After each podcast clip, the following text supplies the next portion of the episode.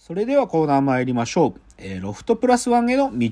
えーこのコーナーはサブカルリテラシー、サブカル知識の低い株式会社私は社員に、竹之内がサブカル魂を注入し、いつの日かロフトプラスワンでのイベントに呼ばれる存在にまで自分たちを高めていこうという意識向上コーナーです。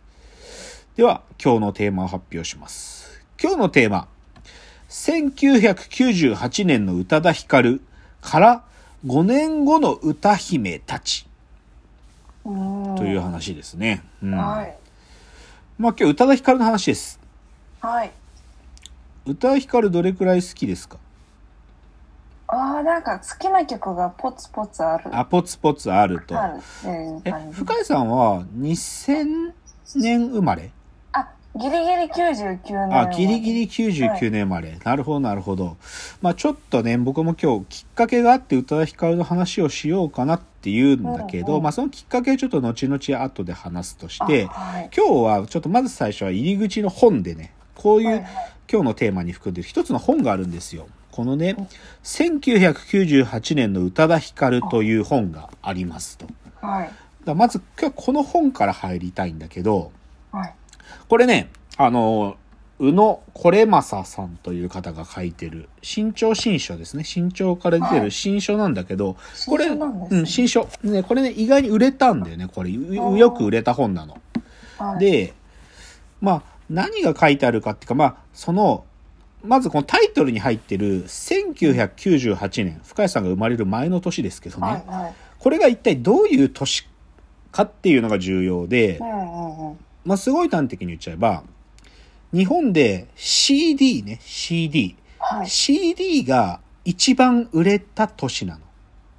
あ、へえ、うんそこがピークな。そう。だから CD っていう文化が、こう、ダーッつって、まあ、その前のレコードとかも含めてだけど、こう、そういうね、原版っていうかな、まあ、うんそういうものが、ぐーっと売れて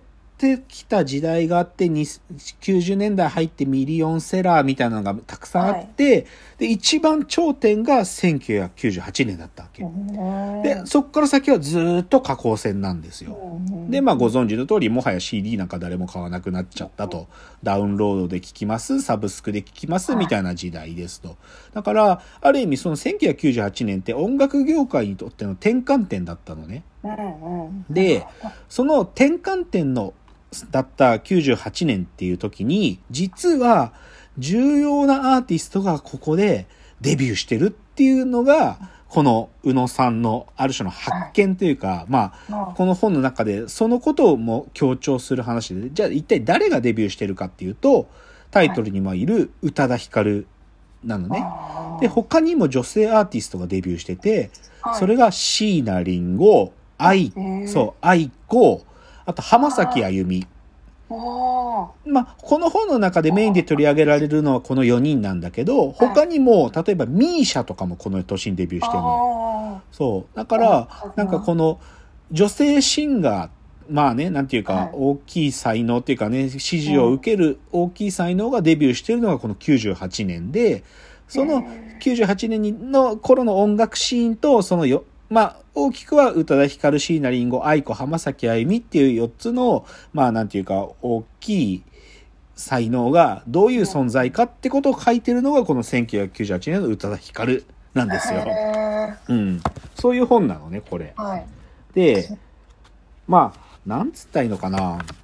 でね、この人が、じゃあもうなんでこの本を書こうと思ったかっていう、なんていうかそのはい動機の部分で言うと、まあ、この本書き始めたのがちょうど2014年から書き始めて、この本自体は2016年に出てるんだけど、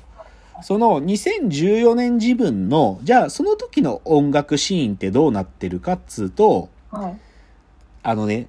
その年間で売り、売られてる CD の1位から5位までね、うんそれが全部 AKB48 だったわけ。つま、り、握手券付き CD が、とにかく売れてた時代だっていう。そんな風に変わってしまった音楽シーンに対しての、まあ、ある種の嘆きがあるんだよね、この宇野さんご自身に。で、じゃあ、その、CD が握手券と変わってしまったそこから CD が一番売れてた時代の98年まで遡ると。まあ、じゃあ16年前に遡れば CD が一番売れてて、で、さらにさ、そこから先16年前に遡れば1982年なんだけど、そうすると1982年って一体どういう存在が売れてたのかなって言ったら、例えば薬師丸ひろ子のセーラー服と機関銃とか、あのー、聖子ちゃんの渚のバルコニーとかがトップ10入ってるっていう、まあそういうようなところから入ってて、つまり、なんていうか、1982年には CD のトップチャートを占めてたのはアイドルが、まあ、中心だったわけよ。はいで、そっから1998年になって、それがアーティストに変わったんだと。宇多田ヒカルやうん椎名林檎のようなアーティストに変わって。だけど、そっからまた16年経った2014年には、握手券付き CD という形で、またアイドルが、そのトップチャートを独占するっていう時代になっちゃったよっていう、そういうことを書いてるんだよね。なるほど。うん。だからまあ、でもこの本自体はそういうまとめであるんで、でまあ、でそれぞれね、この宇野さんって方はね、なんか、もともと音楽ジャーナリストらしくって、まあ、ロッキンオンジャパンとかカットとか、まあ、映画についても、あの、文書いたりする人らしいんだけど、まあ、そういうもともとこの業界にいる人だから、まあ、そのプロの目から見て、じゃあその音楽業界ってものの変遷と、その女性アーティストっていうものの才能っていうのはなどうものかっていうのを書いてるんで、まあ、まあまあ、まあ、さらっと読めるし、まあ面白かったんですよ。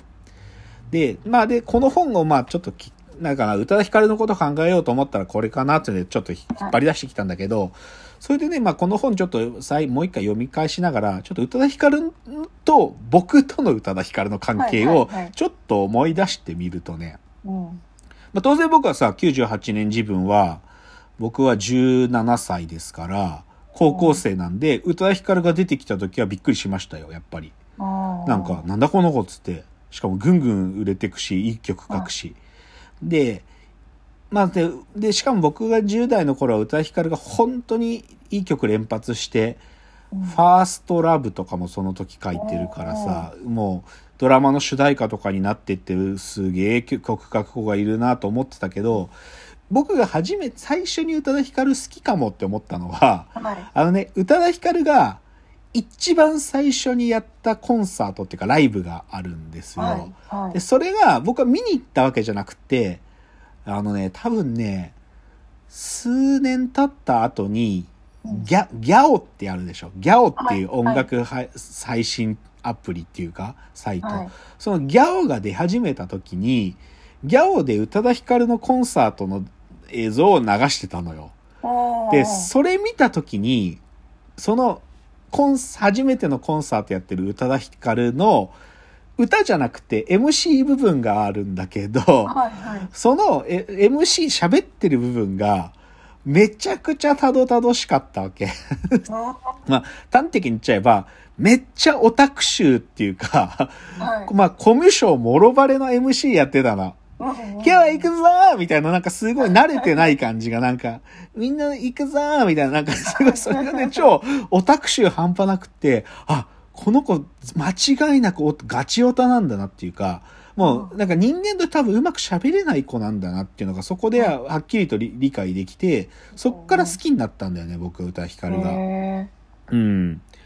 だから、まあそういう意味で90年代の最後にデビューした歌ヒカルは、まあそういうふうに、まあ世の中に一気に知られていくけど、で、2000年代はさ、彼女はもう、めちゃくちゃ仕事したんだと思うんだよねー。うんううんん。で、だけど、重歌ヒカルのヒストリーにとって重要なのは、あの、2010年から6年間か7年間ぐらい歌ヒカルが活動を休止するんだよね。うん知ってました？これ。宇多田ヒカルが、あの、人間活動を宣言して、はい。2010年からお休みに入るんですよ。えー人間か。そう、人間活動をします、つって。はい。知らない？知らないか。でもまあそうだよな。まだ、最深谷さん、まだ10小学生かもしれないからね。そんな宇多田ヒカルが人間活動しますなんて言ってるのに、ニュースでもやってねえからな。そうでも歌いからね、そう、あの、まあ、それまでね、だから、子供の時からデビュー、子供っていうかね、十何歳の時からデビューして、うんうんずっと仕事したけど、なんか人間らしいことができてないっっていう思いがあって、でそれで人間活動を宣言して、はいあのーお休みするんですよ。うん。で、で実はその休んでる間に宇多田ヒカルは、まあ、大きい人生の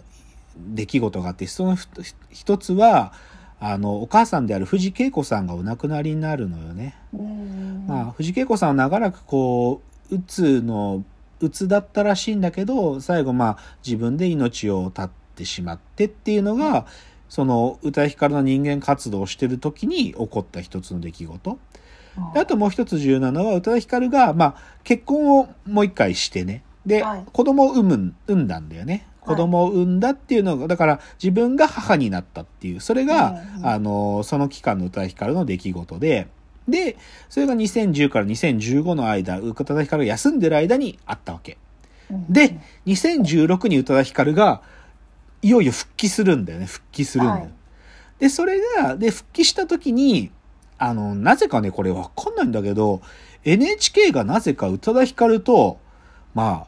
あ、なんていうのかな、べすごい距離が近いのか、うん必ず宇多田ヒカルが復帰したりとかアルバム出す時 NHK に宇多田ヒカルが出るのよ。うん。で、2016年に、その、ソングスって番組があるんだけど、あの、歌う、はいはい。ソングスの宇多田ヒカルスペシャルがあって、人間宇多田ヒカル、今母を歌うっていう番組があったのね。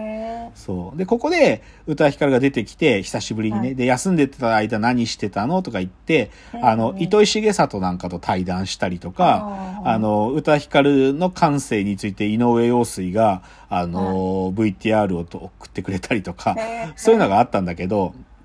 そう、あ、ちょっと、宇多田ヒストリーが思ったより長くなっちゃったな。まあいいや、もうちょっと宇多田ヒストリー喋ってから、ちょっと次のテーマいきますね。じゃあ次です。